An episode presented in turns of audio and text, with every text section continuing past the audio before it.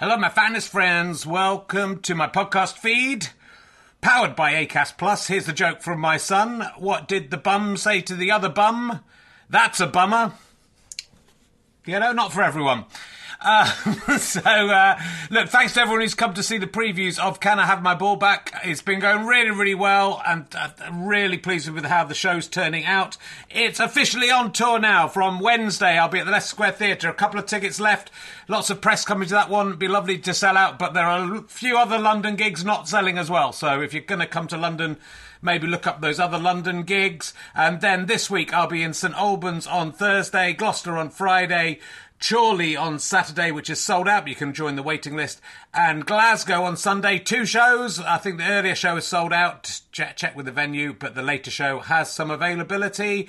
Come along if you can. If you enjoy these podcasts and like them being free, then the great way to pay me back is to buy a ticket to a show or buy a download or a book from gofasterstripe.com. But you could just keep listening for free as well. That pays me back also. So, you know, no no pressure.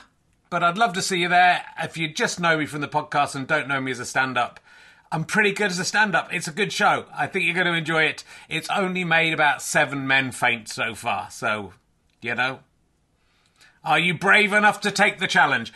Let's sit back, relax, and enjoy whichever podcast you're listening to now. One size fits all seems like a good idea for clothes until you try them on. Same goes for healthcare. That's why United Healthcare offers flexible, budget friendly coverage for medical, vision, dental, and more. Learn more at uh1.com. Hey, I'm Ryan Reynolds. Recently, I asked Mint Mobile's legal team if big wireless companies are allowed to raise prices due to inflation. They said yes. And then when I asked if raising prices technically violates those onerous two year contracts, they said, What the f are you talking about, you insane Hollywood ass? F- So to recap, we're cutting the price of Mint Unlimited from $30 a month to just $15 a month. Give it a try at mintmobile.com slash switch. $45 upfront for three months plus taxes and fees. Promo rate for new customers for limited time. Unlimited more than 40 gigabytes per month. Slows. Full terms at mintmobile.com.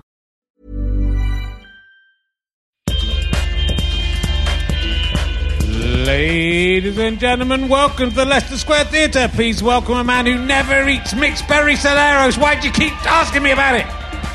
Richard Herring!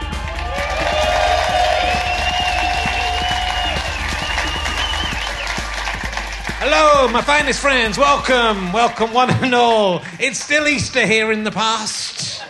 Hope we're having a great time. Uh, welcome to Richard Herring's Leicester Square Theatre podcast. I was talking to Mr. Cadbury's parrot. It's Easter. Remember Mr. Cadbury's parrot? He calls it Rattlester. That's what he's. He can speak. He can speak because he's a parrot. It's fine.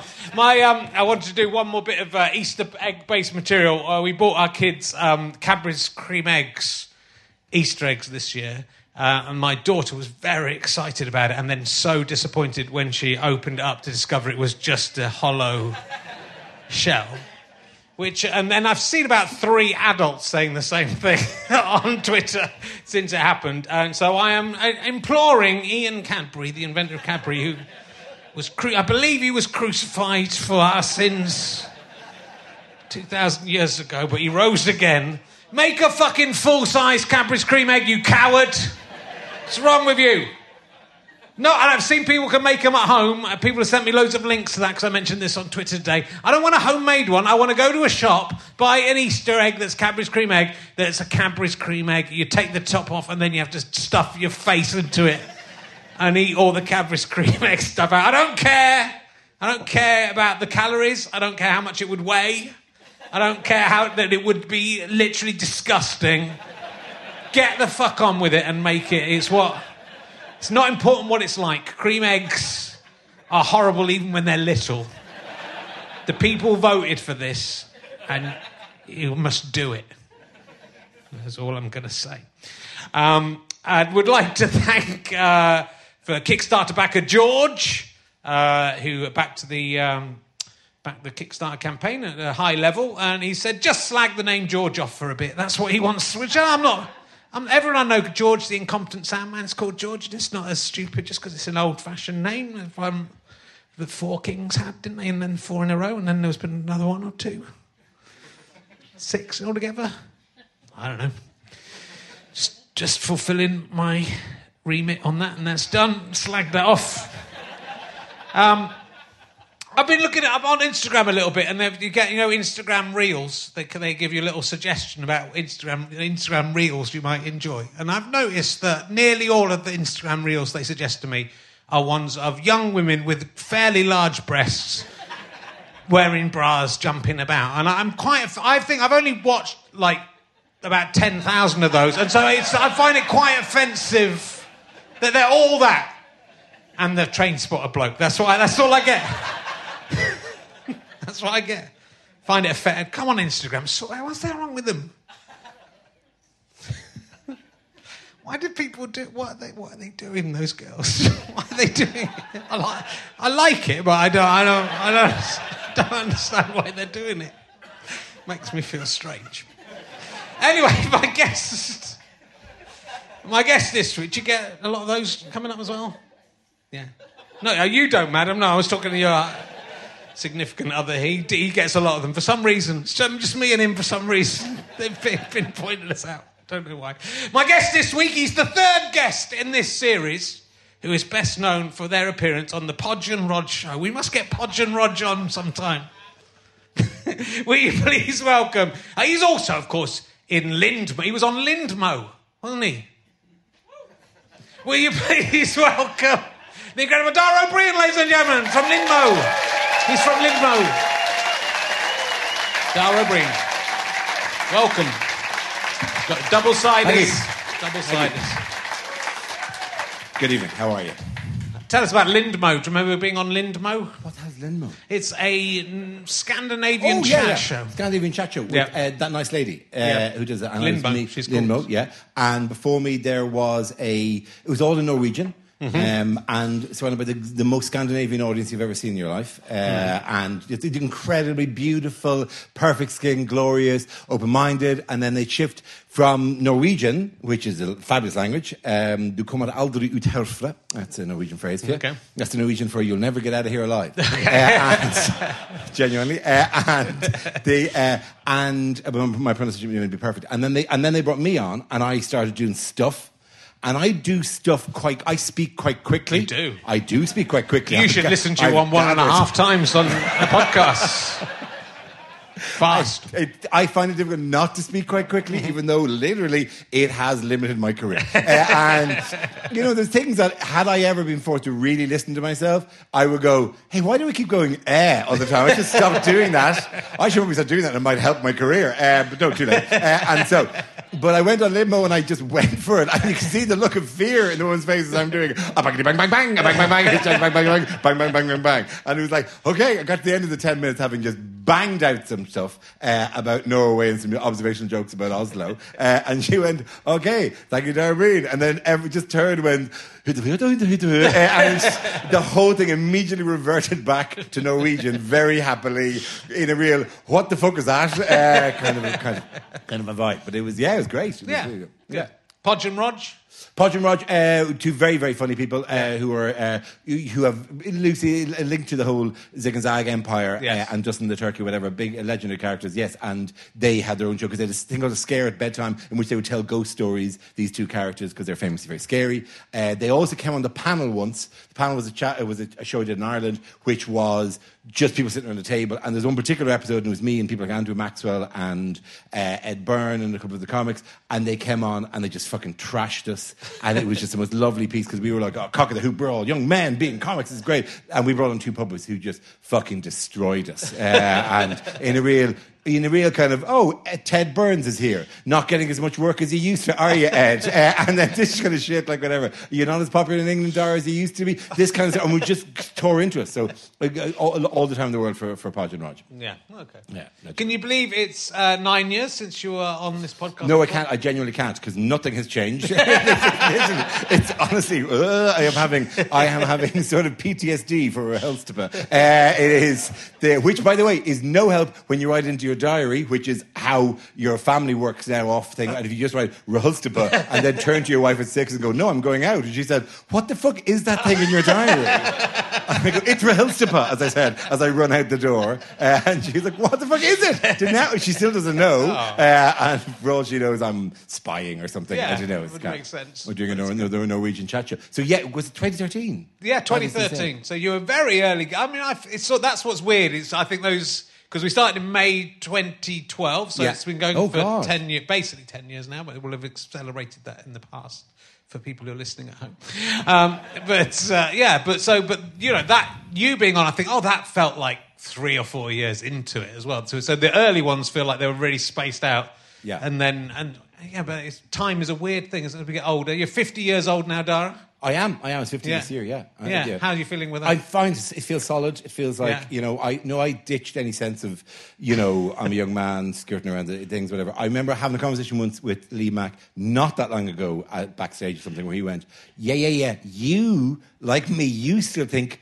You're a new comedian, don't you? And I went, fuck, am I not? He goes, no, you're late 40s. So I'm kind of settling into um, Yeah. your venerable, you know, older comedian status now. The, Yeah. uh, not as, you know, other people get booked. That's fine. It's their turn. uh, and I'm a bitter and angry in any way about that. It shows I've not done for a long time. Uh, and then my job is to amplify those things, is to retweet and go, hey, mm, what an ally I am to young comedians coming through. I love their work. Oh, it's so, it's so exciting to see this format on new people coming through. Oh, I love it. Uh, and doing their fresh, exciting thing, these cunts. Uh, and so, but I'm, yeah, I'm, I think I'm quite so happily slipping into that now, the, Yeah. uh, that, that zone. Yeah. Is it as a non as a human being rather than the comedian, if such a thing is possible for us comedians? Who knows how they? Who knows how they think uh, in these situations? Perhaps it's very depressing for them, for they have nothing left. But I am a comedian, and even nothing left, it works for me. It's grist to my comedian mill. It is all fuel for the fire that burns. For you, it digs into you, drags you down, makes you angry about the failures of your life. But for me, they're hilarious anecdotes. So fuck you. I've chosen well, and you have not. Uh, it's grand. I think you've you know you've always Rarely do you get a round of applause or nearly a round of applause quite as hostile and demeaning to an audience as I was there. You have made shitty choices. Uh, I, however, am able to weaponize things that just depress you. Uh, so- when they get home and listen to this a bit slowed down, they're going to be fucking They're gonna go, furious. Whoa! I was just carried along by the bonhomie and the Irish charm, uh, and all of a sudden it turns out I was the victim in this. Damn you, being Another reason to be depressed. As a man, do you feel like do you As man. feel your powers are, Oh, are waning? fading and waning as a fifty-year-old? I, I think All right. fifty is sort of all right. I've, I'm Yeah. 50, I'm nearly fifty-five. So. Okay, uh, yeah, I do, I do think it's the last good one. Yeah. I did, uh, we, cause I couldn't have a party because it was in the middle of Omicron. Yes. Uh, and so I couldn't have a party. And I did want to have a party because I think the 50th is the last party at which you can do an upbeat speech. uh, hopefully, obviously, people have had bad luck, but I think the speech at 50 where you go, Christ, what a fabulous journey it's been, and you hug your wife and you look at your kids, as opposed to the party at 60 where you go, I just want to say a big thanks to Aurora, who's been with me for the last couple of years and has really got me through some difficult time. Uh, and, you know, then of course there was the illness, uh, and so the last 10 years have been pretty tough, but, uh, but, you know, so thank you, the three of you who are still friends with me after all of this, that kind of, who were there. They- Sadly, my kids couldn't be here because they don't care. Fuck them all. I think 50 is the last but kind of positive, triumphant one. I think They, you're- uh, I think you are correct. So I may yet hold a party just because then I can make a speech. Okay. Uh, Scott. Because it, the amount of actually universally beloved speeches you get to make where people are just totally on your side Yeah. is limited enough, like in life. There'll be like at at your own wedding, Yeah. you know, the. Uh, uh, you know, at a funeral of a loved one, okay, that's an easy, that's an open goal. Uh, and fuck me, that's gold. That's so easy. The tension's in the room already. It's fantastic. it's Boom, everything you say, oh, they're fucking on your side. The uh, and then maybe something like a, like a birthday party they're there for you. But the Yeah. uh, but after that, then when you're when you're actually having the party in Spearmint Rhino, that's a bad that's a bad 60th birthday party. Yeah. Where they go, look, we got to be out of here at eight because the new shift come on, and they're less happy with me. Uh, then, yeah. Father of Bride, maybe. Father, maybe. Oh, that's another one. Yeah, absolutely. Oh, I suppose that would be yeah, because again, expectations are low. Yeah. Uh, I mean, it is just the thing that comedians. I presume I speak for all of us. Uh, Yes, hate is laughs got by people who aren't funny in situations where the tension makes anything they say funny, and that fucks me off. Uh, and in in ascending order, uh, vicar, uh, funny vicar. Yeah. yeah. Um, person shouting something at tennis, uh, getting a big laugh. Uh, and then mildly funny line in a dramatic play uh, just fucks me off. And I, I, you can't sit at a four o'clock showing of some, you know, of the Mousetrap, and then have all the people go ho ho, and then go, it's not a fucking joke. Uh, and I will go up there and I will do. Jo- if you cunts are laughing at that, you fucking strap yourself in, bitches, because I am going to fucking unleash hell on you. If you thought, oh, not so much Jeffrey, ho ho ho, fuck you. Wait till you get ten minutes of my classic material. That is. Again, you can't do that Wimbledon though. You can't just stand up and go, "Hey, has anyone ever considered?" I Yeah. think you should give it a go. I think like, now you're over 50, I think you'll find you can do things like that. You can stand It's up in quite. and just go. It's not quite I grow old, I grow old, I should wear my trousers rolled. I'm 50, so I can just fucking do material in centre court uh, between the points. Like, yeah. Has anyone noticed? Uh, then you do stuff, do your stuff. No. Yeah, that would be good. Unearned Um, laughs. Fuck How did you fight? You must have uh, struggled during lockdown, Dara. that. I feel like it maybe it's coming out tonight, but is uh, how was?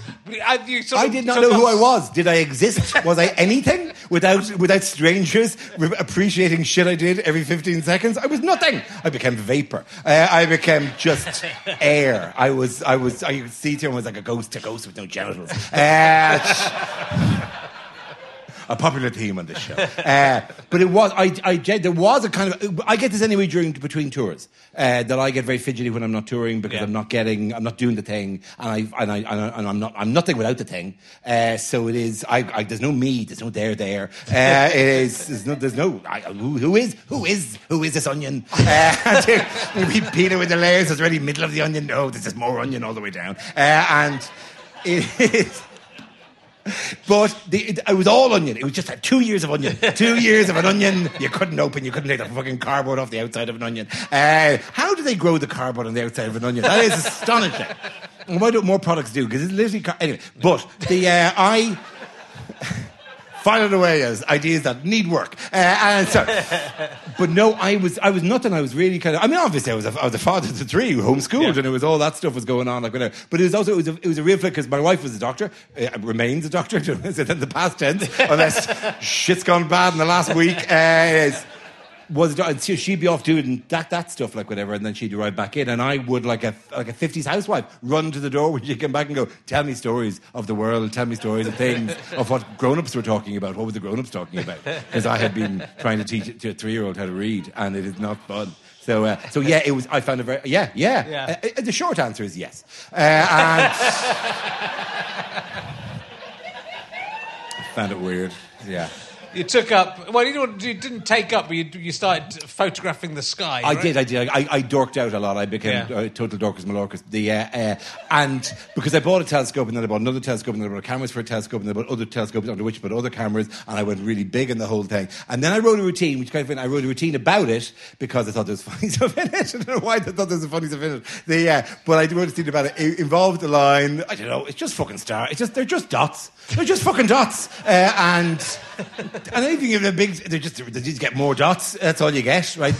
and then I went and did that, and that worked okay here in the UK. That worked okay. The, they're just dots routine. Uh, and then I went to Ireland, and the audience were like, "Ah, no, no, no," and it was really kind of sweet because the audience went. No, you really like this stuff, so we don't believe you. And it was really nice. The audience all went, "No, you you don't believe it. We don't believe it. You're a big fucking nerd, uh, and no, and you can't suddenly back away from it now." And so I dropped the material because it was Right. clearly uh, the audience. No, you're lying about this. So I went and I sat in the garden. I did that. I, I Yeah. did that, I, and I continue to do that when I can. Yeah. So Did you won't pick. discover any new planets? No, I don't. No, you don't. No, no. What the fuck? This people have doing this. Have been doing this for fucking ages, right? It's not like irritating is when Galileo did it, like for his first telescope, Galileo discovered three fucking moons in the first month and then went, that's enough. Uh, and, and then he put the telescope away and did not pick the fucking telescope again, I think. It certainly didn't discover any more shit. Nothing else is discovered for 80. But Galileo went bang, bang, bang, that's all new, lovely stuff. Name them after me, job done. What? What? Oh, yeah, the fucking, yeah, oh, okay, I'll sit in the house for the next 40 years. Uh, and the, uh, that's a part of the history of Galileo's life. Uh, and he finally got forgiven hundreds of years later. But the, uh, so no, a lo- it's all been discovered. It's not like I look and I go, whoa, what's that thing? Uh, and I send it into, uh, and uh, somebody goes, oh, wow, we didn't, we didn't see that before. I suppose you could, if something got flung uh, flung- I mean, that's the fucking plot of Deep Impact. Uh, If somebody gets flung in from, from the asteroid belt or from the you know the uh, the outer reaches of it all, like whatever the uh, it, then if it comes in, yeah. I mean, one of them could be mine. I have a um, an asteroid named after me. Okay. Yeah, the uh, which is 49- 4901 Ó Briain, which sits in, in the asteroid belt in between Mars and Jupiter, and and I can we can I can see you can see the thing. I did I wouldn't be able to see it, but you but the, it's mapped the Right. the orbit of it and how far away it is, like whatever, and that could potentially get bounced into uh, an orbit that would destroy life. Yeah, that'd be great, wouldn't it? Imagine. Imagine the press for that. Ah, I could pick and choose what I did that day. Uh, no, I'll do Lorraine. Uh, I want. Lorraine's always been good to me. She's always supported me during the quiet periods. Uh, fuck Norton. Uh, and I'm trying to get on Norton for years. Oh, I'm not good enough. Oh, really? Am I not good enough for Q anymore? Well, fucking Lorraine has stuck with me. I'm doing everything. We're going to an hour special, me and Lorraine, who is a big nerd herself, by the way. Okay. As you must know, obviously. The, uh, uh, and, I know Lorraine but Lorraine would be, fun. we'd be all over that. Like 11 o'clock in the morning on ITV, be fantastic. It's Yeah. the space way to do it. What did you think about the uh, the guy? I've forgotten his name. Who thinks that the asteroid that passed, the, the the thing that passed through the solar system, was possibly a bit of a spaceship? Did you see that? I saw. I, I remember hearing that, that being a topic. Doesn't I Yeah. didn't know there was a guy. I didn't know it was Bob's theory, uh, and that therefore I should pick on Bob. You know, it was it was mentioned. I mean, you genuinely is it that guy? You want to focus on the guy who who said this? Or Well, there was a guy because he sent me. Uh, they sent me Oh, his sent book? Oh, to, right. to be on, and I didn't. I didn't buy it. It felt a bit Von Daniken to me. I was hoping you'd say Eric von Daniken. Eric von Daniken, Chariot of the Gods, uh, was an enormously popular book when I was about, you were, we'd have been in late teens, I was early teens. Yeah. Um, and Eric von Daniken wrote a book that said basically, that said, oh, yeah, the, all of the, the pyramids are in the same, uh, because people came along and made the pyramids and these things are all connected and it's all fucking horseshit at the highest order. uh, and, but occasionally you meet people who really go for it, like Yeah. the, uh, and who really, who still believe it and they say it to you. The, uh, and I won't say, I was going to say something, but I'm not going to say because it's unfair. Um, she did an entire fucking podcast on BBC One about fucking conspiracy theories, uh, and it was ridiculous. But the, uh, but the, uh, but yeah, Eric Van Daniken was, it was a charity of the gods he wrote, like whatever, yeah. But it is, yeah, it might be Rendezvous Rao, it might be a thing that has stuff in it that would Yeah. physically, because when we, when, when Voyager, which we've sent out, eventually hits, uh, another, you know, solar system, whatever, it will just fucking shoot past them at a stupid speed. And and like we've took a record on it with loads of stuff, you know, um, with and pictures of some guy with his cock out, Yeah. uh, and his hand in the air, the kind of uh, look at me, what threat do I pose with this? Uh, and the uh, and and the woman going, mm, I know, uh, and and then pictures of and like sounds of you know bird song and stuff like that. Like Yeah. it's a very random thing. And we sent it this record and instructions as how to build a record player. Yes. Uh, it is like whatever, yeah. And then and a flyer for Tower Records. Uh, and so because once you build the first thing, then you start buying vinyl. Uh, and the idea is we get them hooked on buying vinyl, uh, and then they're in Manchester all the time. They're going to all these little shops, like whatever, and they're all going, oh, blah, blah, blah. Uh, that's, that's an alien making an alien noise as he flicks through the soul funk. Uh, uh, oh, oh, yeah, that's good. Uh, I've been looking for that. Uh, and so, and then they go way down with vinyl and they don't think to fight us. That's the, uh, that's the aim. and it's all shit they'd bought before, 40 years earlier. Uh, so it's, that's the fucking twist. You know, that's why we're building up the vinyl industry again. Uh, I'm sorry. What was the question? It doesn't matter. Do- well, you. I was, I was watching you talking to um, uh, Stephen Hawking. Yes. the day, and when it wasn't today, but he was. No, no, he's we not haven't spoken in a while. God. Uh, Uh, but um, but he kind of he, he was pissing on a lot of uh, of Chips. possibilities of the like Yeah. time travel. Um, Oh, he's a, he was a fucker for that. I Yeah. said it to myself. Uh, and I said, You're a fucker for that. I said, Stephen. and your silence speaks volume. Uh, and He was a great man for delivering a punch, genuinely a great man for delivering a punchline. A little bit later, he was very good at that. He would Yeah. fucking because it, would- it would take him a while. God love him to do the thing uh, and to type it out like whatever. But then he would deliver the punchline to whatever had gone on. Sometime later, he was very good at that kind of stuff. But he did. Uh, he posited a, a theorem that said you can you can't travel backwards in time. You can only travel forwards in time because it'll create kind of I don't know. It'll create paradoxes. Too, too many paradoxes. It can't. It can't work. Uh, thus, killing Terminator and Back to the Future. Yeah. And and also Back to the Future the musical, which would be an awful shame. Uh, just what was that? I see. I, I mean, I'm in that, and it's great, and we're a happy team. Uh, and I play the headmaster uh, and McFly. Uh, I'm able to come out with it because I only have two scenes. Uh, I run in, do them really quickly, and then I'm out again. Uh, oh, McFly! Uh, and but but the uh, it, but Hawkins killed us, and so we had to shut it down. We, we shut the play down now. Uh, and, and that one about the Temptations is going in instead uh, from next week. So Yeah. uh, yeah. But he was against sort of because they again in the paper today they were talking about sending out messages to Yeah, try and get here we are come and come and get you- us. You're sending a beacon. And Uh, he- they're they're so far away they wouldn't come and get us. Yeah. I mean, the thing is, yes, I'm not, uh, you know, anyway. Like I mean, he's, a very a very smart man. The uh, but it, and it is that is essentially what you're doing. You're announcing yourself. But we're looking for people announcing ourselves. We don't. We can't get there. Uh, so, like, I mean, six, this is always the thing about that we never said on Stargazing Live. There are a number of things we didn't say on Stargazing Live, uh, you know, and among them was, we're never going to get there. Uh, we say, oh, okay, oh, it's amazing, all the planets, of the, oh, oh, the universe is, fu-. we're never going to get there. Uh, and, but we'd never bring it, because it's just too fucking far away, it won't take Yeah. too long, like, whatever, it's grand. And they all talk about, oh, we'll do multi-generational spaceships. But if you're in a multi-generational spaceship, in other words, you, the crew, have babies, and they grow up, and they then man the crew, at some point, 30 years later, the babies will go, we've never even seen Earth, fuck this shit, and they turn the space around, and they go back to Earth, like, whatever, it's what they would do, like, yeah, so. Well, they could send robots, right? They could send. They could send robots. Yeah. You're absolutely right. Yeah, and Yeah. the robots send pictures back and do all sorts of things. Like, Yeah. Would it be cheating to have sex with one of those robots just before they, especially just before they went on the mission? It's never cheating Then, to have sex with a robot. no. Uh, oh, do you mean within a marriage, within the framework? Well, if of- you were of- married, you're married now, and I'm married now. If just before they popped off, you said, "I'm just going to fuck the robot that's going off," to... and then it's not like the, you know, it's just a one-off thing. Even if your wife doesn't like it, you go, "It's all right. They've gone now. They're definitely not coming back." I definitely um, I, like I have the, la- the laminated cards that, Yeah. that all married people carry, like whatever. And I've got a number of Hollywood starlets, Yeah. and then the robot that goes to a distant planet is the number one. So I'm allowed fuck the robot if such a situation. If we're in a bar and at the next table, I go, "Hey, are you the robot who's going to space?" Uh, and he goes, "Yes, I am." And then you can fuck the robot, Yeah. and also the robot won't know. No. Uh, so it's okay. Like, yeah, no, I think I think you're always. Well, if they don't know if they've been fucked, they're not going to be very good about finding if they found another civilization.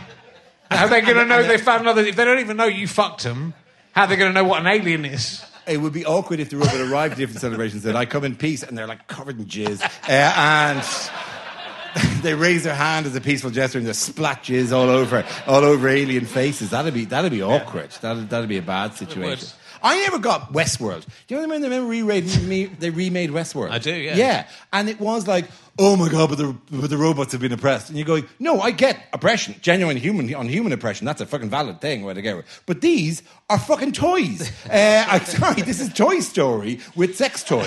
and why am I supposed to be upset about going, oh no, the vibrators have been misused? They're literally, they're fucking sex toys. I'm sorry, they're very sophisticated sex toys, but it was like, and at no stage did they show people being hunted by the robots, and the terror was all, all from the robots' point of view. And you're going, Really? Really? There's nothing. Remake it again. Uh, remake it again with scary Make it robots. again Remake it with again the robots loving it, Oh, loving it. yeah. We were made to be fucked, and we love it. Fucking, you know, but you might as well go. Oh no, my vibrator won't st- is chasing me around the house. Uh, and somebody goes, yeah, but what about the vibrator's feelings? Uh, it is fucking vibrator. This is nonsense. I agree with you, Thank you. but my wife does not agree with you. Um, um, so, talking of uh, aliens covered in jizz, you've written a children's book about science. I have. Is that in there? I have.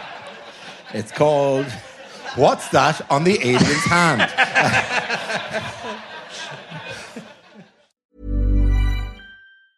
A lot can happen in three years, like a chatbot may be your new best friend. But what won't change? Needing health insurance. United Healthcare Tri Term Medical Plans, underwritten by Golden Rule Insurance Company, offer flexible, budget friendly coverage that lasts nearly three years in some states. Learn more at uh1.com. Many of us have those stubborn pounds that seem impossible to lose, no matter how good we eat or how hard we work out. My solution is PlushCare.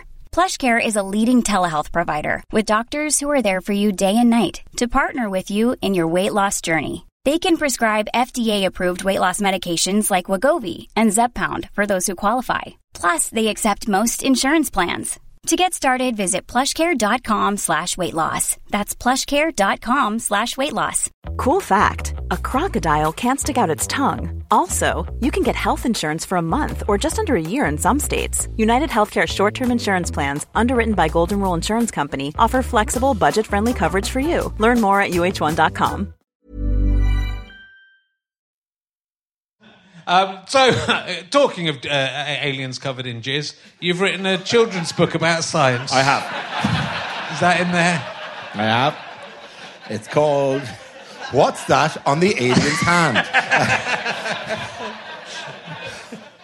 Uh, so the- keep, keep the kids away from the aliens uh, is the first thing, like whatever they're groupie. I've written a number of them. You've written actually, a few, yeah. I've written three of them. Like, yeah, and Is there anybody out there? Uh, that was yeah. Do you know what unnecessary second there? I know, that? I was going to say. Yeah, it's really, really clumsy, and the ink wasted on that. Is anybody out there would have worked just as well? Is there anybody out there? Although it is what I think it is the way a child would say it. So if it's a book, I, the child didn't write the book. right? the point wasn't to ape the voice of a child. The point is for me to say things, and then the child to be entertained or, or, or informed by it, like whatever. There's solid bits of. There's loads of stuff in them. There's Yeah. loads of, of facts in them. I think weirdly here it's a more difficult place. Here, the UK versus, uh, versus Ireland. In Ireland, again, they to- totally take it on. Oh yeah, you love that shit. Um, and so you're probably really into it, so let's buy those books for our kids. So we get lo- World Book Day in Ireland, they get loads of people whose kids really like whatever. Whereas here it's like, oh, another fucking celebrity's written a book. There cannot be anything useful in this. Why are they all? Why are they all killing the book industry? Right? And I'm going, it's just loads of sciencey stuff. It's just things about planets and stuff like that, like whatever. So it's kind of weird you get caught into that thing. It's very this, country can be quite cynical about things. yeah, uh, well, I mean, way. like I think especially if someone is someone who writes things, which most comedians I are. always say this. It's the fucking most insane thing whenever I see someone going, oh, you're all just jumping on the bandwagon. You, like fucking David O'Doherty or all these people who actually fucking we they write. They're actual writers who just happen to stand up and do the stuff. Like it's not like we've got a team of people going, fuck me, get the stuff into his mouth as fast as possible uh, because they would be, you know. Uh, but it is a, uh, but it's, it's, I think it's a weird criticism to make of comedians uh, Yeah. that how dare they, how dare they write books because that's what we do. That's literally all we've done uh, for years and years in Edinburgh, like whatever. But people get, you know, I think pe- people are people are quite cynical in this country. But I think also like kids. And when I was a kid, I loved comedians and I loved comedy. And so if the, a comedian wrote a book, you would read the book, which is what you need to get kids to do. So if you're writing a, a you know science Look, I, for I, look, it's it's, great. they're, they're, look, they're very accessible. Seven to twelve year old, loads of really fun sciencey bits in there. And I really enjoy doing them. But I just think it's it's, it's a kind of a weird.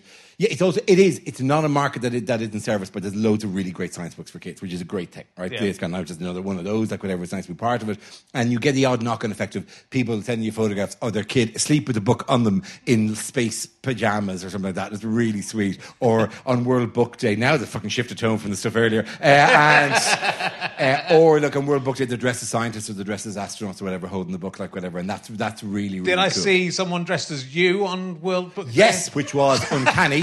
uh, an Irish, a young Irish lady, uh, and it really was just a fucking a hat, a cap, some sort of rubber cap on the head, and a big thumbs up. And I was like, "That's me. You got me. You've nailed me. You've nailed the essence of me right there." So it's fine. Yeah, yeah. So that- yeah.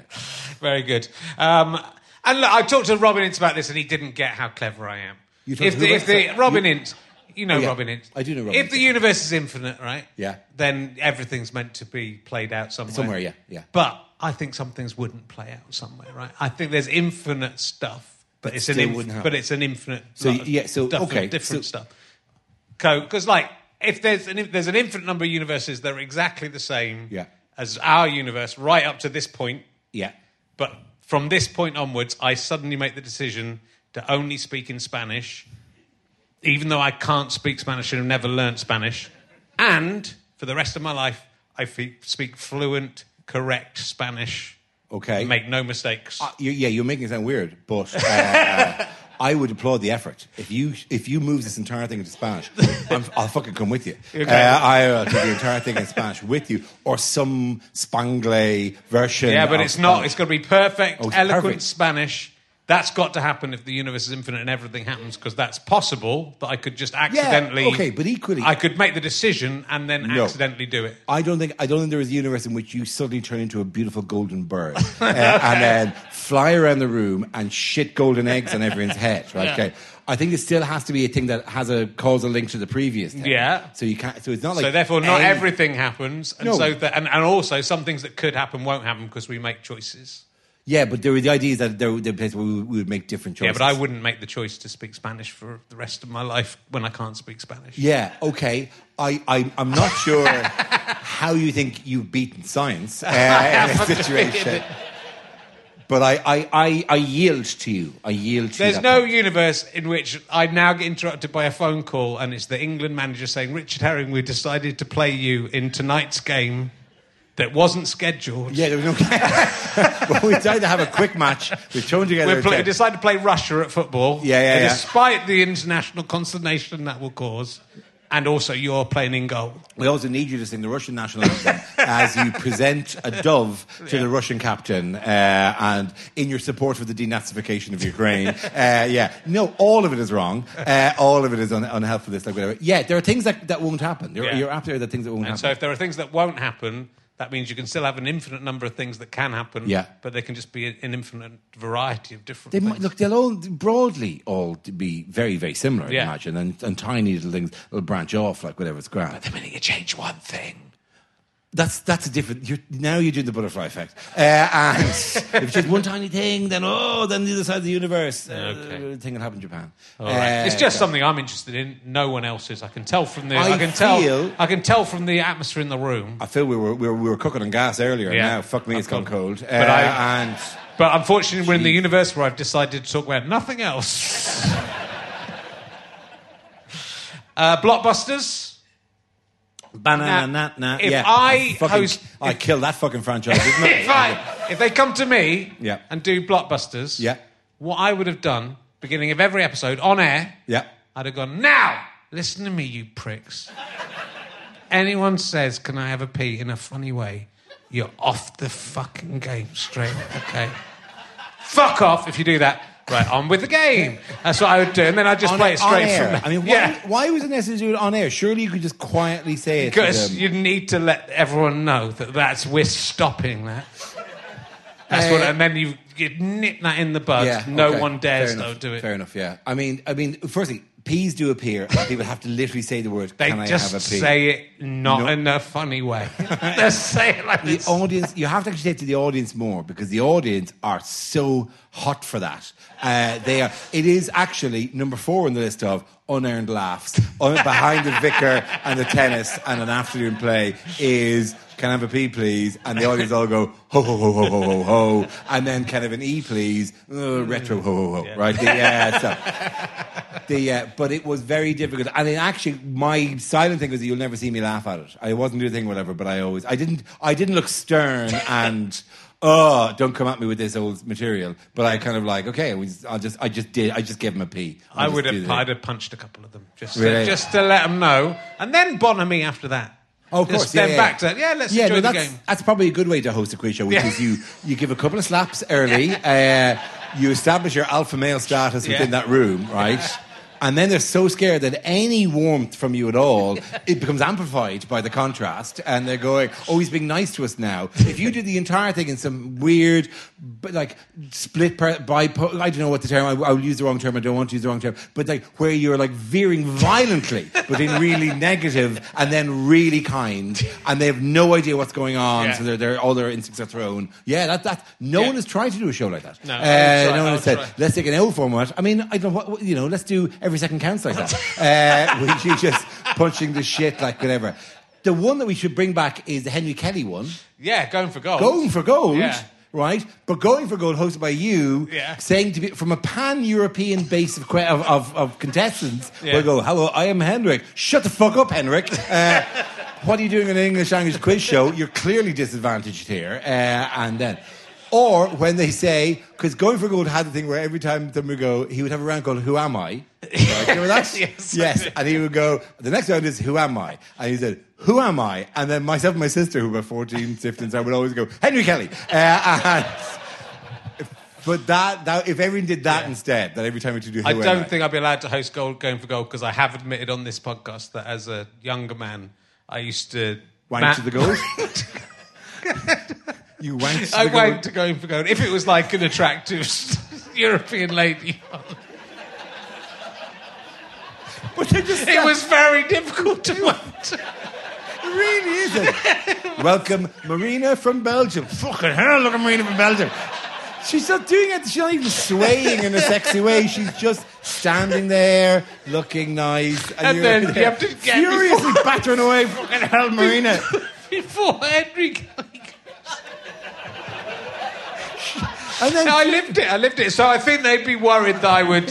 Yeah, fucking don't bring, don't book anyone hot. Like, oh fuck, no. This, episode three is a tough one because that Spanish woman's on. She's quite sexy, uh, and he's uh, going, oh, Conchita. Uh, the uh, and w- was there not a danger as you're doing this? And I appreciate your honesty in this. Like you. as you're hitting the peak, right? Yeah. As you're getting to the point, right? Yeah. That suddenly they flash up Henry Kelly going, Yeah. "Who am I?" And you're going, fucking, "I don't know who you are," but you're getting in the fucking face, and it's.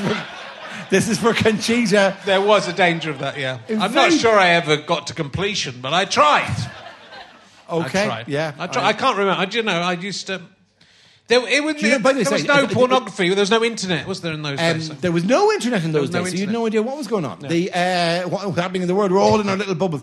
The um, do you know who wrote the, the theme music to? I Going for Gold? do. It was the guy who wrote all of those. His name's uh, Hans Zimmer. Hans Zimmer, Hans Zimmer, who wrote all the music for the uh, Yeah. Batman movies, the Christopher Nolan movies. Bwomp. That guy who does all of that shit, Yeah. right? Okay, that everything he writes is bwomp, right? And he yet he fucking held off the bwomp for going for gold because it's da da dun da da da dun da bwomp. That that is a far finer version. If it was just like the heat is on, and you're there fucking wanking furiously, and then bwomp, and then I still get a little twitch when anyone sings it. So Oh, go wing for go wing for gold. Whop. good. Um, Yep. was it nice doing blockbusters? It was great to do Yeah. blockbusters. Yeah, yeah, yeah. It was, it was, it was fun. It was, it was silly. It was nice. And then, uh, and then the company who made it, it was Comedy Central did it or whatever. They changed corporate owners and they suddenly decided to cancel all programs, even though we are booked into three more series. Oh. TV's a fucking weird business. It really is. Uh, and so we're about to do loads more, and then it just stopped. So the uh, I would have happily done, you know, but that's you know, you said all these things. We would have happily done more Robot Wars. Yeah, I was gonna bring up Robot Wars Was next. definitely been happy to do more Go Eight Bit, but they kind Yes. of yeah, that was that was a, a possibly great format. Yes, was. sort of slipped away a bit. The uh, and that's full of that like kind of stuff. The uh, so the uh, yeah, irritating. The, Yeah. uh, but uh, yeah. Oh. But thanks for uh, going through the regrets of my career. Well, you know, I've, I've, I like And to I- find the stare things off that. into stare off into the distance, and then the camera just comes down to one light as I go, "Oh, so many losses, so many." Um, oh, you've, so had a, you've had a lot of hits, Doris. I like I've to pick on the, some the hits, failures. but Jesus, Go 8 Bit haunts me to this day. Uh, what about one and six zeros? Is your is your new? Done, gone, finished. Finished last week. Finished, that- finished last, as we recorded. Finished last week. Let's see where that goes. Very much a you know one of these things which is a format. It was a pilot. and It's fun, but the uh, but you know it's all done in COVID era kind of stuff like whatever. And if it was done properly again, we'd probably do it very differently. The uh, uh, so don't know. It's very much in stasis, you know, and who knows what'll happen with it Yeah. because yeah, we kind of done where you know, where you were shielded from the contestants until t- ten minutes beforehand, and they had to stand at some weirdly sort of distant hello welcome to the uh, like the fucking hunger games. Welcome. Do, do not approach me. No. Uh, i am the standoffish host right? And also uh, that form and that has happened a few times that uh, during we did a very very fun run through of it and then we got into studio and I have a tendency to you know, just to talk. I have a tendency to blurt stuff out and to say things, right? The uh, and especially if it's a fact I know, and that often didn't help because I hadn't read, I hadn't looked. There's only fucking seven questions in the show, but I hadn't looked ahead and seen what they were. And in the first show, it was like, "Where? Let's have a look at the answers." And it was all towns in England, blah blah blah. blah. And it was like, "Oh, Northampton, um, Wolver- yeah, Wolverhampton, Leicester." And I said, "Have you been to any of these towns?" So the contestant said, "I think we were in Leicester. We went to some car park." Of course you did, I said, because that's where King Richard III is. and then a voice in my head went, uh, "That's a fucking question." Uh, So you're sort of like the coughing major, but you were the I host. was, you I were was the Chris coughing major. I was going, no, no, don't, don't answer that. Don't, you fool. You fool, it wasn't Glenn Close. Uh, well, you're an idiot. Like, whatever. there were times where there, because it was one of these shows where it was all about, oh my God, is it or isn't it? We give them loads of options. And there were times where you're marshalling basically to go to a correct answer, where they would go, oh, maybe, maybe it was Anne Hathaway in that film. I don't really remember it. And I go, mm, really, let's go to the answers again. And they would go, or was it Glenn Close? Oh, I need to push you for an answer right now. I now need to push you for an answer. Yeah, so, yeah, it was, it was. So very good. everyone won a million pounds every. Uh, uh, every ultimately, episode. it's weird. Everyone a million, and it sank. That's why they're selling Channel Four uh, because I kept giving away millions of pounds to nice people. What is this on the debit sheet? Uh, we've lost seven million pounds on this show. There, yeah. Um, I want to just check something from IMDb. I don't know if we discussed this last time, but I I want to know because I don't remember. Uh, there's an IMDb trivia about you, but a lot of IMDb trivia is not true. Okay, I, and I'll just put in context. A lot of the IMDb trivia about me specifically is not true because, and I had to trace it back to uh, the producer I had on a TV show called The Panel that we did in Ireland would write a fake biog for us every week. I don't know how he fucking found the time. I mean, producing the show would write a like a like a, a paragraph on each person, which is all fake. And then for some reason, these got percolated into being truth. Which, which is the, which This is one I like, and this there isn't that much trivia about you on the IMDb. This is one of the main bits. Yeah. Dara once rescued a parrot from his garden and housed it in his garage until the RSPCA were able to take it away. Actually, that's true. uh, and, but it wasn't me who did it. Uh, It was my wife who found. Uh, and then she came, she texted me and said, "Oh, oh no, there's an angry parrot in the garden." Uh, and it, it, the parrot, for some reason, flown into our uh, in the front garden. Yeah. And then she brought it into there's a garage in the front, and she put it in the garage and said, "Please come. uh, There's an angry parrot in the garage. I don't know what to do with him." Right.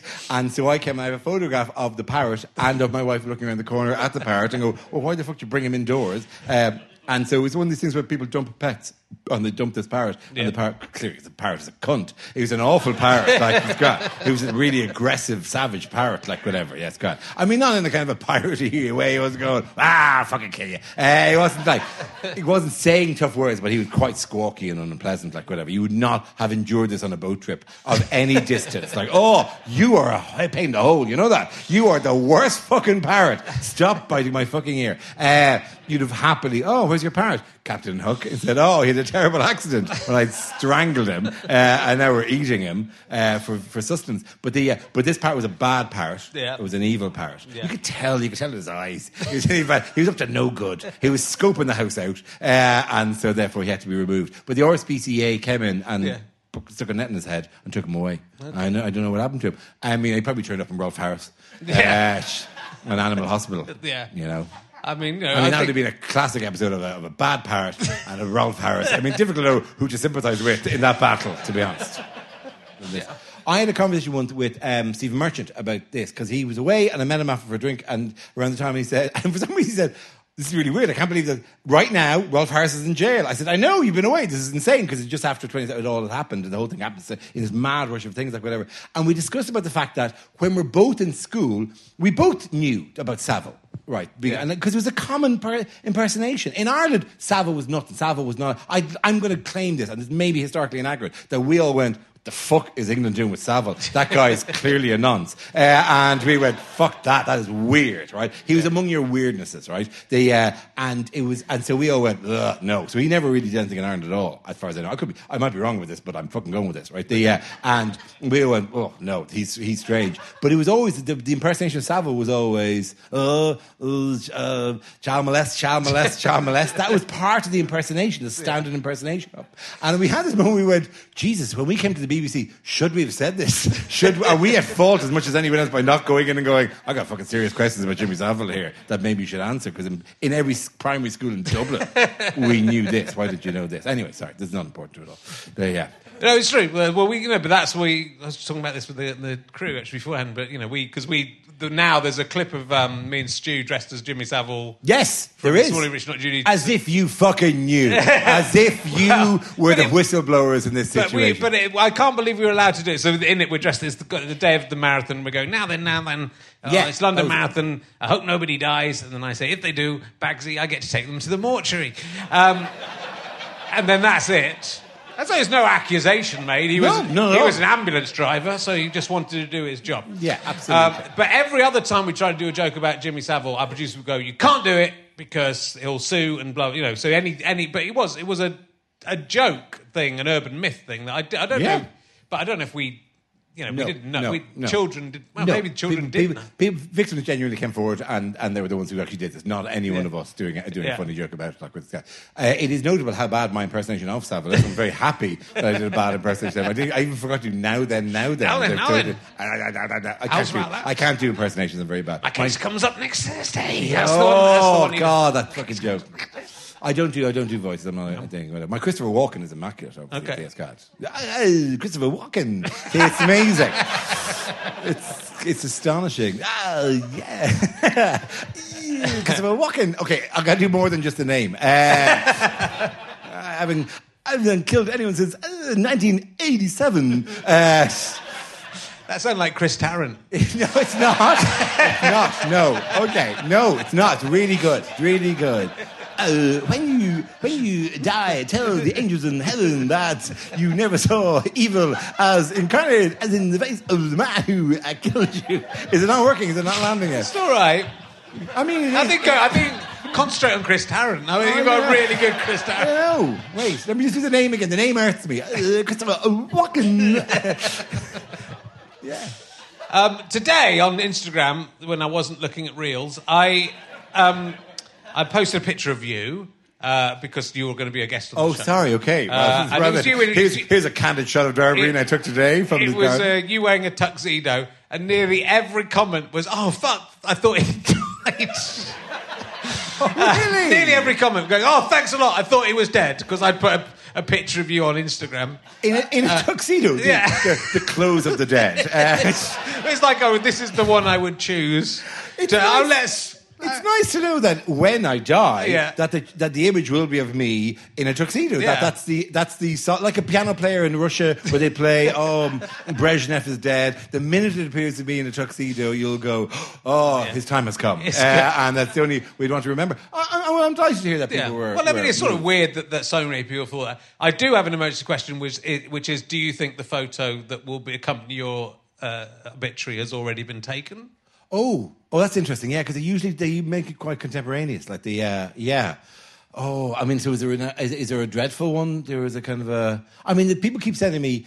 Um, obviously, the photo to will be a picture of a fucking megabus. Uh, stacked with the, uh, or any of my many lucky likeys. Uh, I mean, it'd be bold to put that on your obituary. I mean, I hope they do, but And I then- really and fucking a hope they do. small picture of actual me, but mainly a picture of the megabus guy, which is even then be an archive. They'd have to find an old picture, The, like whenever. the danger of that is people will go, "Oh my god, the megabus died." Oh no, it's all right. It's just It's Dara. just. Okay, fine. I mean, it'd be awful if the Megabus guy died. Like, uh, if awful if Gru from uh, Despicable Me had died, but it's okay if the guy who looked a little bit like Gru had died. That's okay. We can we can we can process that grief. Yeah. Uh, so it's really sad that happened. Yeah. Um, no, I mean, I'd like. Yeah, I don't know what what era. It's difficult to know because I think, well, a, yeah, hopefully you'll go on for many years, and there may be something in the future that is the biggest thing ever, where you're James Bond, maybe. Yes, absolutely. Because Yeah. often they're, I, I know that they're broadening the search a lot uh, at the moment, and they're going, look, look, and, and somebody's getting a dry whiteboard and wiping out the words good looking,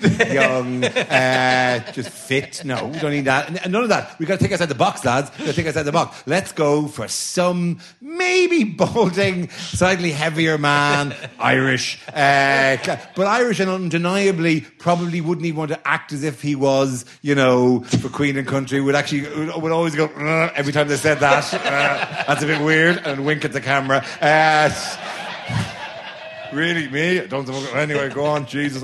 Sure, fucking I'll do it. Uh, if we shows me eating Tayto crisp, going, "Hmm, what was that? Oh yeah, okay, yeah, I'll do that. Yeah, uh, and then you know squeezing into a tuxedo and people going, "Fuck, are you dead?" Uh, I mean, you're just coming out of the you're coming out of the casino there, and I just you had the look of a man who was dead, uh, and I'm very sorry you were dead. Yeah, so yeah, no. Um, yeah, but you know, Bob. I mean, mock the week, sitting on the you, on mock the week. I mean, mock the week, but then three men in a boat. yeah. Hang on, what, It's what, are you- difficult what- to know, isn't what it? point are you going up to? Oh, well, I'm just pic- trying to work out if it's already been taken, whether whether it would Okay, be. so, so what, what I would love it to be Yeah. would be a picture of me on stage. Yeah. I would love that to be a picture from the show. I mean, Yeah, it that won't be that. It won't be that. Of course, it won't be that. Even though it's me full length, standing there, you know, so I'm doing a thing, right? Doing the thing I, I actually did most of the time. But no, it'll be a picture of me standing next to fucking Matilda, the robot, uh, uh, or or some fucking format that only lasted a series because we did it once, like whatever, or some ridiculous thing. The, uh, so it won't be that on a rotating couch for Go 8 Bit. Uh, it'll be that rather than actually what I did as my job. Yeah. Yeah, it's great. Or it'll just say, "Oh, you're going to bring Frankie Boyle back," uh, and it'll just be. I had a guy at, at, a, at a, an ATM machine uh, shout that at me, but within the last month, go because it's kind of weird in, a- in a kind of a lads. It was 13 years ago. You're really going to move on, right? But it's particularly he went, "When are you going to bring Frankie Boyle back onto whose line is it anyway?" Are you're going. How can I unpick this? How so bring back, you know, it was then and oh, but oh, fucking whose line? How to explain the explain the history of whose line is it anyway at this stage? It different show? Oh, I fucking give up. Oh, next week I said and walked off with my cat. Yeah, I'd like to see Frankie on. Uh, Whose line is it anyway? Anyway, yeah. yeah, they should bring the team back for that. They should do that. Should get Tony, should get Tony and Josie and Frankie, uh, and they can all do their games. I'd like to just throw Frankie Boyle into the middle of that and just ruin. It'd be quite Frank- good just to Frankie ruin just fucking blocking every suggestion. no, no.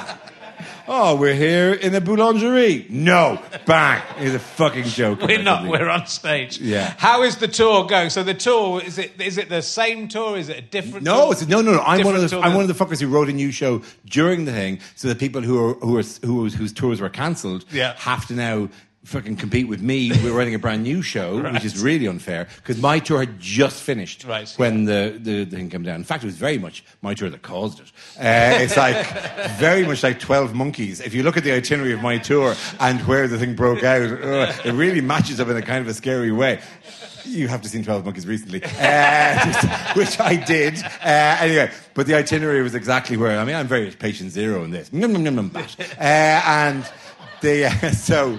Oh, the last night of the tour. Let's all have some bat. You sure? You sure we should? Oh, fuck it, let's do it anyway. Uh, and so, so um, they, so yeah, so that ended or almost ended. There's a couple of the odd straggler gig uh, going on, and then uh, and then during the break, I was I, I came out with a, with a, with a new show. So it's a new show. Yeah. The, uh, but it's uh, no, it's going great. It's uh, predominantly Ireland uh, so far, and then some British states, and then they they take over. But the weird thing about now is because there's a mad cluster of acts coming in who are who are shows already, and new acts coming in. That actually the UK dates are really spread out because it's actually everyone wants to be on course, in yeah. various places. Brighton Dome, I think I'm on in June of next year.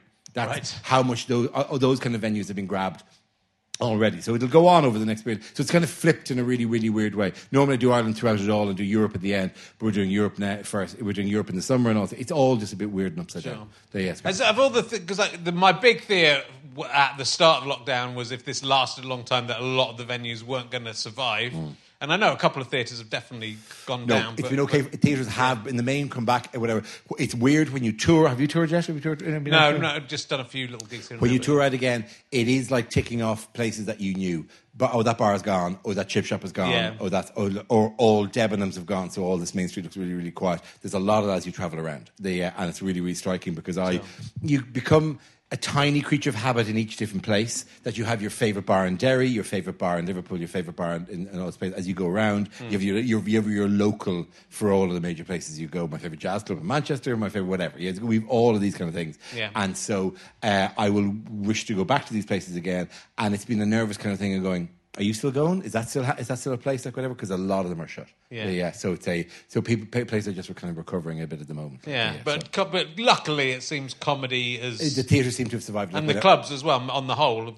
As far as I know about the clubs, uh, they, they seem to be broadly back in. Uh, again, I haven't heard too many victims of it. Somebody will correct us on that. And Tell me, sure they will. yeah, yeah, but uh, but it is. It seems that you see, see. Oh, that's fucking. You've gone very quiet because it's become, right. you know, about small businesses and. Uh, uh, do- but it is a. Um, uh, yeah, it is a thing that the, the that I, I think the theatres have. Luckily, and this particularly for the, I mean, they may have had to churn of staff. That's the only thing because I think the most difficult people who found out were technical staff and, and casual staff in theatres who didn't fall into the furlough thing and then basically had to leave and and find other things to do, like whatever. And it's all very tough. So, but I, I, as far as I know, most of them seem to have come back into it Yeah. after about a year and a half. I know the audiences are coming back, Chris. Look, look at this.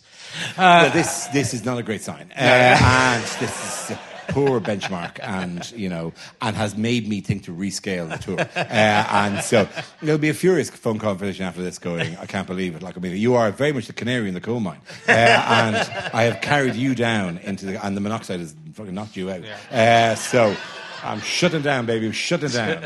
I'm leaving you down there. Fuck you. You're dead. Uh, it's. You can sit in your little cage, your gilded cage, uh, heaving in monoxide, uh, and that's the end of you. But the uh, but it is a yeah. There, and also every time a new wave occurs, ticket sales drop again because people I think go.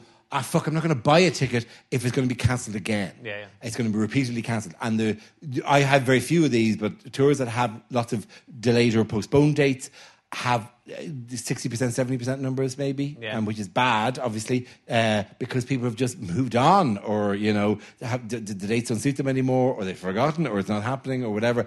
And so you're not getting people in. Even tickets you've sold, you're not getting people in because you know it's just you know it was two years ago. Yeah. So so I go to Canada to do it like a, a tour. The last bit of the tour was supposed to be eight, eight dates in Canada, which is now happening. And I did promo videos from today, and it's really like, yes, it's actually finally happening with that old show. Even though I'm doing another show since, Yeah. but I'm going to do the old show, Right. And I'm going to go and watch it. I'll watch it in the plane over before, maybe slightly before that, but I'll watch it on the way over, which is always great, by the way. I've had, did it a couple of times. We haven't done a tour in a while, and you sit and you watch it on your laptop or something. You watch your own show while a stewardess goes, "We have literally laid on 189 movies for you to watch on this flight, and yet you would sooner sit there watching yourself wanking furiously." Uh, Could you not just have it on a DVD, like on a computer, just on the front of the stage, and just just watch it and then just do watch it? it and then repeat it back. I, Yeah. can, I, can, I can have it played into my ear Yeah. uh, and just say the words through the awkward time, and then go, "Hey, what do you do for a living?" And then do whatever happened the night I was in Hammersmith that night. Like, uh, shut up! I'm not really talking to you.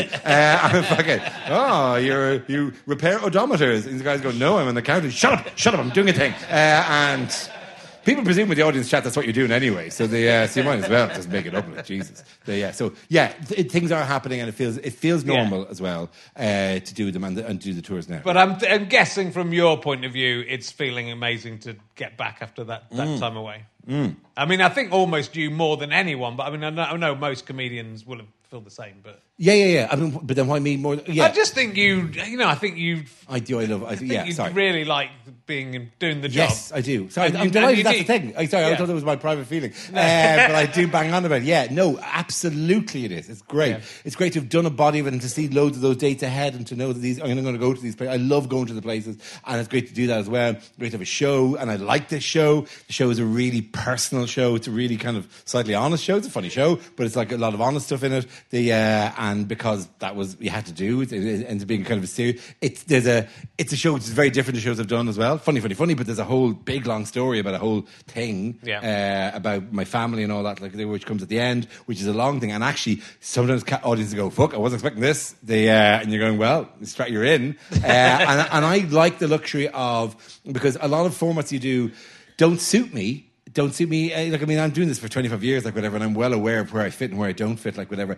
And a lot of things that people have to do really quick things like that, like whatever. I'm famously slow uh, and don't like talking quickly uh, or getting. But I need a head of steam. Yeah. And then if there's six or seven people that scramble, you really elbowing in to get stuff like whatever. Whereas on stage, I can drive the speed of it, whatever. I can slow down and make it fast, whatever. And I really love the creation of those shows and doing those shows and having that luxury of people in the room, like whatever. It's a really nice thing to do.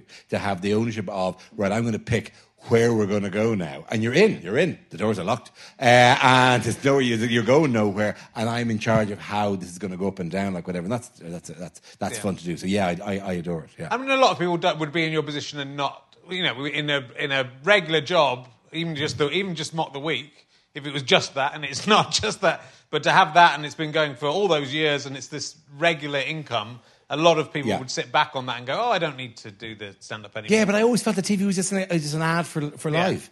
The, I always felt that, I mean, that's, that's uh, maybe an inappropriate thing to say to TV people who go, no, this is my life. And I go, no, you really are just a tool I use. Anyway, lovely to work with you. Uh, and so I always thought it was just an ad for the live for the live stuff, like whatever. And some stuff I have, it uh, hasn't been. It has been its own, has been a format. Like I always kind of slightly think, is that the wrong thing to do? If it's not, if I'm not doing a thing that makes you go, oh, I must see him live, then what the hell, you know? But I'm not saying that Mock the Week always was. Mock the Week is kind of a messy format for me in some ways because it is quite punchy and I don't say very much for large chunks of it. It's become more conversational as a new generation of comics Yeah. who are themselves more conversational. It's less elbows and clubby and Yeah. Here's a series of killer one-liners. The uh, so it's become more fun to do, but it won't last forever. Mark, obviously, but the um, uh, but it's always just been a yeah, yeah that, that's fine, but really you got to go see this. You got to Yeah. go see when I, I have the whole thing and I can do and I can create the whole show. Sure. So that's always been my thing. Yeah, absolutely. Yeah, but there is there are it was really I mean almost you could list them: um, Jimmy, um, Sarah, um, Bill, myself, Daniel Sloss, um, who do this and also do this. Grab every international gig we can do Yeah. and do that like whatever. It's kind of circle of people who manage to because they the internet split out into that like whatever and will and want to tour in places like whatever. I remember being once in northern Norway, in a place called Tromsø, northern Norway, whatever. There's about 900 people in. I said, Oh, I said, this would be great to do a show here. God, this wasn't happening very often. And so said, No, Bill Bailey was here yesterday. uh, Touche. Uh, it's grand. But they're going, I mean, your, your show's less musical. Uh, it's great. But that's kind of, a, and, it, and, it's, and it's kept it fun and exciting because there's new places to go. Yeah, So that's that's been great. really good. Um, let me ask you an emergency question. Please, ask me any Um, emergency question I you will want. ask you. I'm going to I ask will, you. I will give short uh, answers that are to the point. Okay. Uh, and in no way will I drift off into a thing. Okay, that would be a shame, but let's see. Um, I'm lying, I'm lying. Go I on, know, yeah. I know. Um, if you were uh, put in the chrysalis and could change into anything that you wanted to be, what would you come out of the chrysalis? You could change it to anything. Uh, I'd be a backing singer. Yeah. Uh, or in a backing band to Prince round about the ni- um, 1999 Not a time traveling chrysalis. Okay, okay. No, it is. It could be whatever you want. Uh, I just like being. You can't go back in time. Didn't you listen to Stephen Hawking? Oh, really? Yeah. Well, I can be anything at all, but it has to be now. It has to be- You can be. You could in the chrysalis. You could recreate whatever you want from the past. But can I be gifted to something? Can I be yeah, no, amazing? you can be. You can do whatever you want. Really? cheeky, yeah. I'd be one of the it's guys. not going to happen. No, okay, fine. I would be one of the muscle men who comes out and used to do that. Do you remember that act? That'd be a great act to have. Bum, oh, bum, Oh, yeah. bum, bum, bum, and you'd move your fucking tits up and down Yeah. to that. Could you imagine that as a new direction? If I come out and they said, okay, you know him as host of Mock the Week and stand up, here's Dara Ó Briain, and I walk out in a tux, oh, he's dead, he's not dead. Uh, and, and then I, if I drop the tux, I'm really ripped, really fucking Yeah. ripped, right? And then the music starts, bum, bum, bum, bum, bum, bum, bum, bum, bum, bum. And then I just move my fucking pecs up and down. That was a fucking act. That was how easy it was to make a living in this country in showbiz 30 years ago. Go on the Paul Daniels show and just move your fucking tits around. You could make it happen. You could work. You could put the work in and do It that. is. It was like it was. It was. A, it was a choice. That music was so weird. Dun dun dun dun dun, dun and then you dun dun dun dun dun dun dun dun dun bum bum bum, and you move another muscle around. Almost as weird as stripper music. Stripper music. Do you remember old stripper music? Yeah. Because new stripper music is just, I presume, just R and B or whatever, and people in the pole or whatever. But old stripper music, it would be great. To, we had a game myself and Ed once, which was what music? If you could go on the decks at a strip club and you you could pick any piece of music, and they would have to fucking just go with it because it was like dance two, they had to fucking do the dance like whatever. What would be the worst piece of music to do? Right? And we settled on. Uh, War of the Worlds by Jeff Wayne with full spoken word introduction by Richard Burton. so as they're on the ladies on the pole, you're going, who could have known at the turn of the century that across the, across the universe envious eyes gazed upon our planet and laid their plans for our destruction. that whole thing, like, it would be very, very good. But equally be weird if you suddenly put the stripper music on. Yeah. That'd be the fucking weirdest thing. If you're in some fucking club and somebody's on and you play the bram, bram, bram, bram, bram, bram. Why was that music sexy? What was sexy about bam, bam, bam, bam, bam, bam, bam? And just watch a current dance and go, what the fuck am I supposed to do with that? It's fucking classic. do the fucking whole stuff. Ba-dum, ba-dum, ba-dum, ba-dum. That would be a fucking test of any fucking stripper's medal. I think it'd be would. amazing to watch that happen. It's no going for gold. That's all I'm. It's, no It's go- not it's going no for gold. going for gold. So strip club DJ. That's Yeah. who I would be. I'd be strip club DJ who the strippers keep complaining about. Can you please get rid of that guy? He is not helping the situation. It, I, it was hot in here. That makes sense. I can fucking dance to hot in here, right? And then, for some reason, it was, you know, Teddy Bear, the country and western song about the. No, you don't know that song. We're very, very obscure. Uh, sorry. Then it was, you know, Simon Schama's spoken history word. be a challenge. I don't think the music matters. It's interesting. It is an interesting point about that strip of music. I guess that Morecambe and Wise may have killed it as a sexy thing. But why was it even before I know, that? but they and did people go, "Fuck, I can't wait to this, Morecambe and Wise, he making some toast? I once uh, said to David O'Doherty, um, who's a good friend of mine and a very huge, his dad was a, one of Ireland's legendary jazz musicians, and Dave does jazz very well. And I said to Dave, Oh, Dave, I've, said, I've come up with a new piece of material.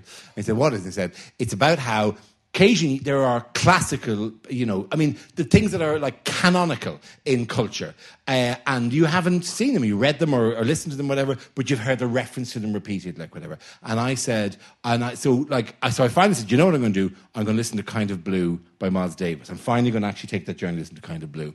And it's really surprising when you listen to it because it's actually just the Benny Hill music. Uh, and, I mean, slow down, like, and he does it for seven minutes I mean, he really does beautiful things with it, like whatever. But it's very definitely just the Benny Hill music. Bam, bam, ba, ba, bam, wow. Like- And David Riley went, never tell that joke. Uh, Oh dear. Uh, I'll ask you. I know you uh, may have been in last week and heard this question, but uh, I'll ask Oh. you the question about um, if every art gallery and museum in the world got together and said you could have anything you wanted because they loved you so much, but only one thing. Which one thing would you do? do I line them up? So they do not know. So they're all the curators of all the art galleries are going, pick me, pick me, pick me, or don't pick. I don't know what what deal with the devil we've made. Whereas I went, I want that, I want that, I want that.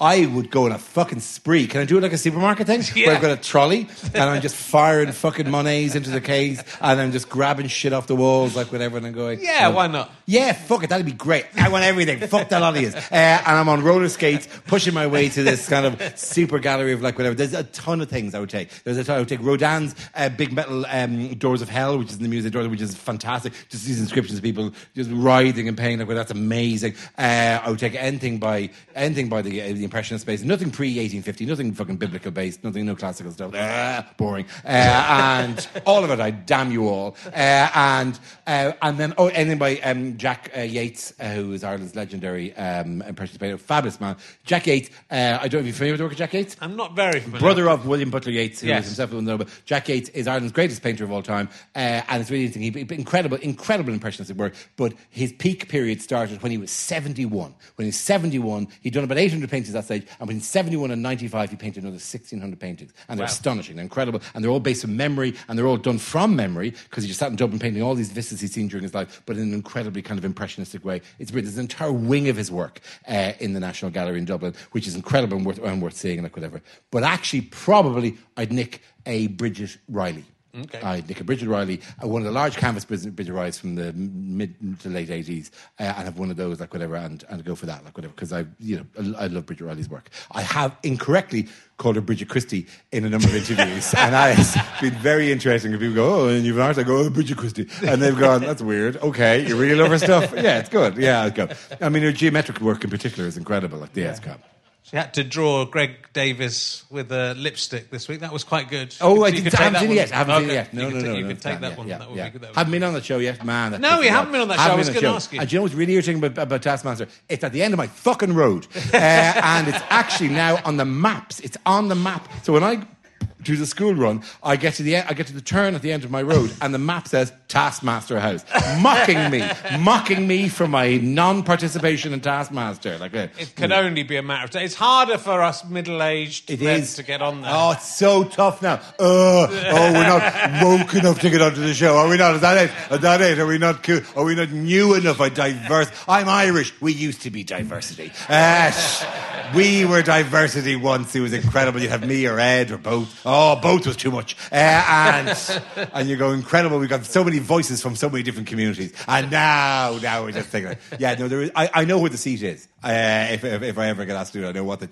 what my chair is. Uh, and uh, I'm ready for the ironic reinvention uh, when that happens. Oh, I only knew him for this, but look at him now. He's so game for a laugh. Uh, it's incredible. Yeah, but end of my road, literally end of my road. Oh, well, don't let everyone. I, everyone can work out where you live now. Can they? Yeah, if it's the end of your road. Okay, Do you live in the have golf to get club? to that Taskmaster house first, and then work backwards. Yeah, everyone knows where the golf, the the, the Taskmaster house is. Oh shit! I've given too much away. Uh, You have to move. I'll take your house in, in Chiswick. That'll be fine. That'll be fine for me. Um, oh, anything exciting coming up, Dara, that you would like to? Is it just touring I'm going forever? to tour the shit out of this show. Yeah. Uh, and I'm loving it, and it's all beautiful, and there's a bit, oh, and, I'm going to do the hell of it for the next year. Um, and that, that's the predominant thing. Yeah, TV stuff will come and go, and, and who knows? And we're back in mock in September. But the uh, but predominantly, I'll be I'll be talking nonsense. The uh, and doing that. The uh, so yeah, that'll that'll happen a lot. But the yeah, so it, it really yeah, it's uh, honestly without break. I even though, however, I, at the end of the summer, for example, I go back to Canada and finish off the previous tours with the dates that were supposedly supposed to happen in March of 2020. Yeah. and I'm sort of looking forward to doing that. Because you had to escape from America, right? I, f- I, I had a race. I was I I I'd done America it's the first time ever. I'd done America, which is real. That's tough to break into that bubble of America. It's tough to break in, and we got some people in, but there's a lot of us like thanks to the expat community. Some some comedy nerds were in, like whatever, but it's a tough one to, to, to break through. But we did it. It was all very satisfying. And a few days off, and I was on the airport, and uh, this is the only bit that sound like material because I have done as material. So I'll tell you it properly here. Um, where I was in one of the airports. Uh, I don't know, not New York, the other one, LaGuardia.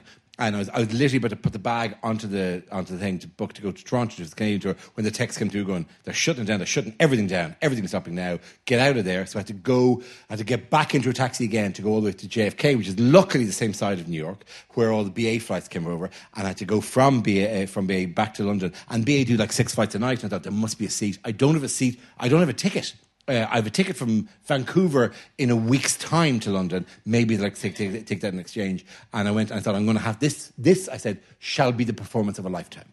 I shall create, oh my God, I will, I will, I will. I will and I went to the desk and the woman said, I, I said, look, I need to, I don't have a ticket, but my family, oh my God, there is a pandemic coming. Please get me home to my family so I can draw them in and I could look after them. Please, oh my God, somebody needs to fight for tins of can, can tins of beans in a supermarket uh, in a while, like. And I did a whole thing of, I've got to get back, please, I've got to get back. It's anything we do, I've got to fight. And she said, no, no, we can, well, we can swap this ticket. She even said, look, it's a more expensive ticket you have because it's from Toronto. I said, I don't mind. I don't care. I just need to be home soon.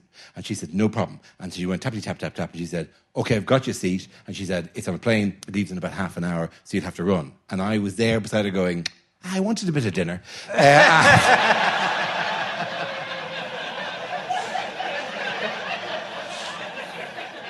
I mean, you know, and I was, I was hoping to buy some of those earbuds, uh, you know, the wire, the noise cancelling ones, and I really wanted to, I had to get some gift for the kids, uh, but it's too late now to go. Do you, have, do you have a later one than that, actually? Because I've really gone big on, I need to get home now. And so I had to run to the airport in a real, oh, fuck, I could have, I should have just said any flight tonight, but I had to run to the airport and ran all the way to JFK where they're pulling the door closed on the jetway. Right. And I ran through and I arrived onto the plane sweating, sweating and out of breath, and sat down to somebody who did it who thought, oh great, there's nobody on my they're about to close the doors. I've got the, I've got an extra seat to myself. And then I arrive in with fucking sweat dripping off me. The worst passenger to be sitting beside in March of 2020. I sit down beside and go, Oh, I'm hot. Are you hot? I, I, I wasn't hot, but I'm suddenly hot. It's so hot. Jeez, I'm so hot. I can't breathe. I can't breathe. Oh my God. Oh, hold my hand. Hold my hand. I don't know what to do. Like this. Fabulous. Well, I'm delighted you got home. I'm delighted we're no longer at home. Uh, and very much look forward to go and see Dara on tour. Please, ladies and gentlemen, the amazing Dara Ó Briain! Thank you very much for coming. Thank you very much. You have been listening to RHLSTP with me, Richard Herring, and my guest, Dara Ó Briain. Thank you to Scamp Regard, who provide the music to this show.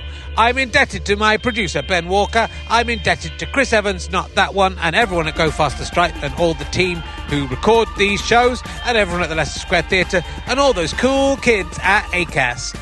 I would also like to thank the following people for backing our Kickstarter reward Bruno Pacciaudi, David Hinchcliffe, Theakston, Dave Curran, Matt Sladen, Ian with two eyes, Ralphonzi El Magnifico, Steve Bradbury, Gary McLennan, Stephen Blair, Ewan Benson, David Boston, Alec Watson, John Lewis, Not the Shop, Andy McH, Greg, Sarah Hewitt, Steve Green, Emma F, JPH, Nick Huntington, David Frew. All the classics are in this episode. Guy, all the big ones. David Frew, Andy McH, they're all here. Uh, Ewan Benson, they're all here. Guy Trevelyan Edwards, Howie Colley, Pemsy Poodles, Arch Drood, Michelle Boland, Mike Conley, Zelda Pendlebury, Martin Harris, Moomin Biscuit, Isabel Lorian, Pete Aitken, A. Shrek, Rachel K. Robertson. This is a Sky Potato Fuzz on GoFasterStripe.com production.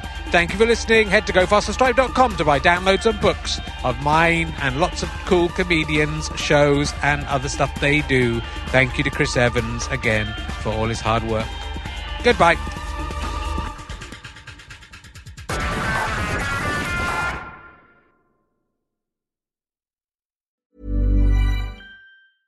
Even when we're on a budget, we still deserve nice things. Quince is a place to scoop up stunning high-end goods for 50 to 80% less than similar brands. They have buttery soft cashmere sweaters starting at $50, luxurious Italian leather bags, and so much more. Plus, Quince only works with factories that use safe, ethical, and responsible manufacturing. Get the high-end goods you'll love without the high price tag with Quince. Go to quince.com slash style for free shipping and 365-day returns. Mom deserves the best, and there's no better place to shop for Mother's Day than Whole Foods Market. They're your destination for unbeatable savings, from premium gifts to show-stopping flowers and irresistible desserts. Start by saving 33% with Prime on all body care and candles. Then get a 15-stem bunch of tulips for just $9.99 each with Prime. Round out Mom's menu with festive rosé, irresistible berry chantilly cake, and more special treats. Come celebrate Mother's Day at Whole Foods Market. Imagine the softest sheets you've ever felt. Now imagine them getting even softer over time. That's what you'll feel with Boll and Branch's organic cotton sheets. In a recent customer survey, 96% replied that Boll and Branch sheets get softer with every wash. Start getting your best night's sleep in these sheets that get softer and softer for years to come. Try their sheets with a 30-night guarantee. Plus, get 15% off your first order at bollandbranch.com. Code BUTTERY. Exclusions apply. See site for details. Thanks again for listening to the podcast. richardherring.com slash ballback slash tour or richardherring.com slash gigs for all of the information on the tour. GoFasterStripe.com for lots of downloads and books and lots of fun. Thanks for listening. Go and listen to another one. Tell your friends about the show. Tell your friends about the tour. I love you all. I'm out.